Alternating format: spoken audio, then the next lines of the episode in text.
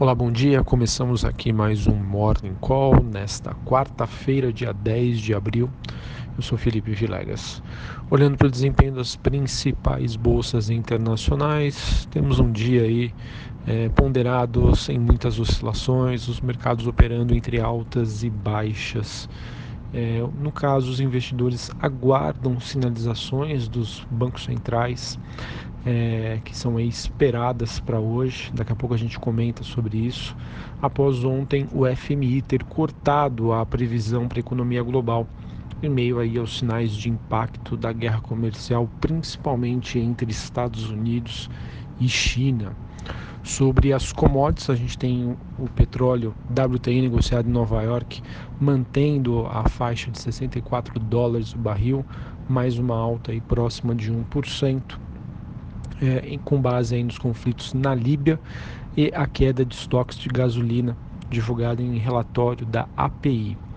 Sobre o minério de ferro, tivemos aí um dia positivo com redução dos embarques da Vale, porém cobre e níquel recuam em Londres, são quedas leves.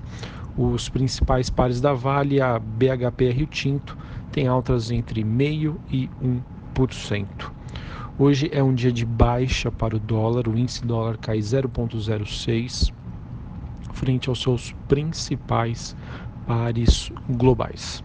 Sobre a agenda do dia, temos aí uma super quarta-feira, é, até falando sobre ah, os indicadores e sinalizações é, externas. Às 8h45 tem a decisão do Banco Central Europeu sobre a taxa de juros.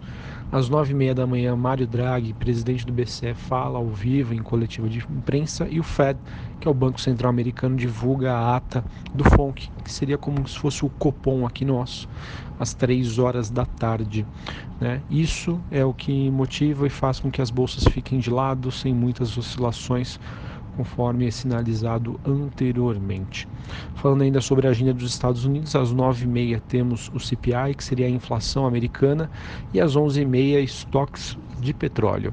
Aqui no Brasil, 8, 8 horas da manhã, inflação IGPM, calculada pela FGV, e às 9 horas a gente tem a inflação oficial brasileira, o IPCA, que é calculado pelo IBGE. Além disso, às 11h30 da manhã, como de praxe, o Banco Central oferta até 5.350 contratos de swap cambial para rolagem de contratos de maio. Bom, sobre o noticiário político, ontem, após sucessivas tentativas de obstrução por parte da oposição, o relator da reforma da Previdência, o deputado Marcelo Freitas, apresentou aí um parecer pela admissibilidade da PEC da reforma na CCJ. O relator recomendou que novas regras para o BPC e a aposentadoria rural sejam examinadas na comissão especial concedida aí ao prazo de vista por duas sessões as discussões do texto, que devem ocorrer, portanto, na segunda e terça-feira da próxima semana, com a votação agendada para quarta-feira que vem, dia 17. De acordo com a Folha, ela diz que líderes do Centrão já aderiram a uma proposta da oposição que pode aí, alongar o debate da reforma na CCJ, ao garantir que todos os integrantes falem em vez de apenas 10, como está previsto. Ainda de acordo com a Folha, 51% é, eh, seriam contra a reforma da, da Previdência e 41% a favor. Né? Isso são informações aí que foram divulgadas pelo Datafolha.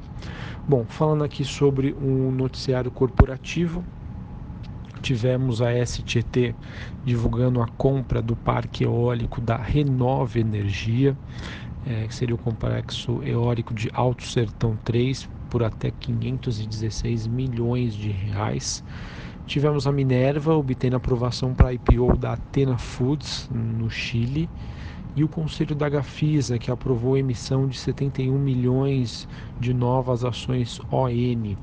Esse aumento no capital da social da companhia, por meio de uma emissão de novas ações ordinárias, será realizado mediante uma subscrição privada, ou seja, não aberto a demais investidores.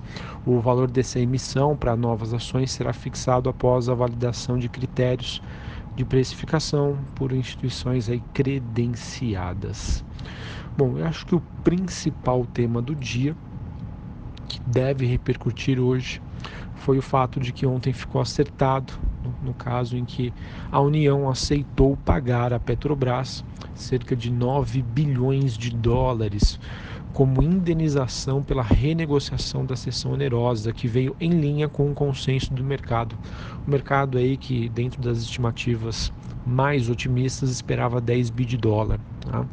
Esse anúncio, então, ele acaba pondo fim a uma disputa que se alastra aí por quase seis anos, exatamente seis anos, e que acreditamos aí que deva dar um gás adicional nas ações da Petrobras. Ontem, o ministro de Minas e Energia disse que o bônus e os critérios para renegociação serão definidos ainda no próximo dia 17 de abril. E com a aprovação do, do termo aditivo do controle dessa renegociação da sessão, fica agora aberto o caminho para a realização do leilão das sobras da área renegociada da sessão no pré-sal. Tá? Esse leilão que a princípio está previsto para ocorrer somente no segundo semestre, dia 28 de outubro, com o pagamento sendo feito de uma só vez. Tá?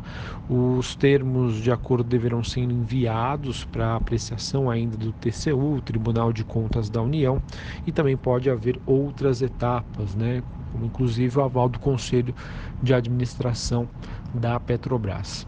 Bem, só voltando aqui no, no tempo, né, explicando o que, que é a sessão onerosa, a sessão onerosa nada mais é do que um acordo que foi assinado entre a União e a Petrobras em 2010, no processo de capitalização da companhia e que deu a ela o direito de explorar cerca de 5 bilhões de barris sem licitação em seis áreas do pré-sal na Bacia de Santos. O contrato ainda previa a reavaliação das áreas declaradas comerciais entre 2013 e 2014. E como o preço do petróleo despencou né, entre a costura da sessão e a assinatura do contrato, a Petrobras teria direito a ser indenizada e é isso que foi é, definido ontem, né, esse pagamento de cerca de 9 bilhões de dólares.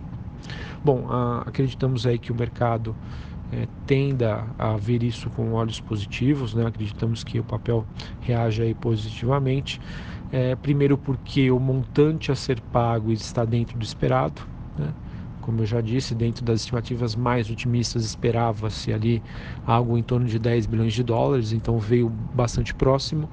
E o segundo ponto, e o que eu acho que é o mais importante, é porque ele acaba aí com uma incerteza para a realização dos leilões das sobras. Tá? em que uh, as estimativas aí do mercado acreditam que esse leilão poderia conceder à Petrobras ainda mais 12 bilhões de dólares. Bom, apesar disso, no entanto, aí quaisquer ganhos podem ser ainda limitados pelo fato de que a Petrobras conforme já sinalizado, deve usar uma quantia relevante da indenização para comprar os direitos de exploração dos campos do pré-sal no leilão de sobras e também reduzir aí o ritmo de desalavancagem da estatal no curto prazo.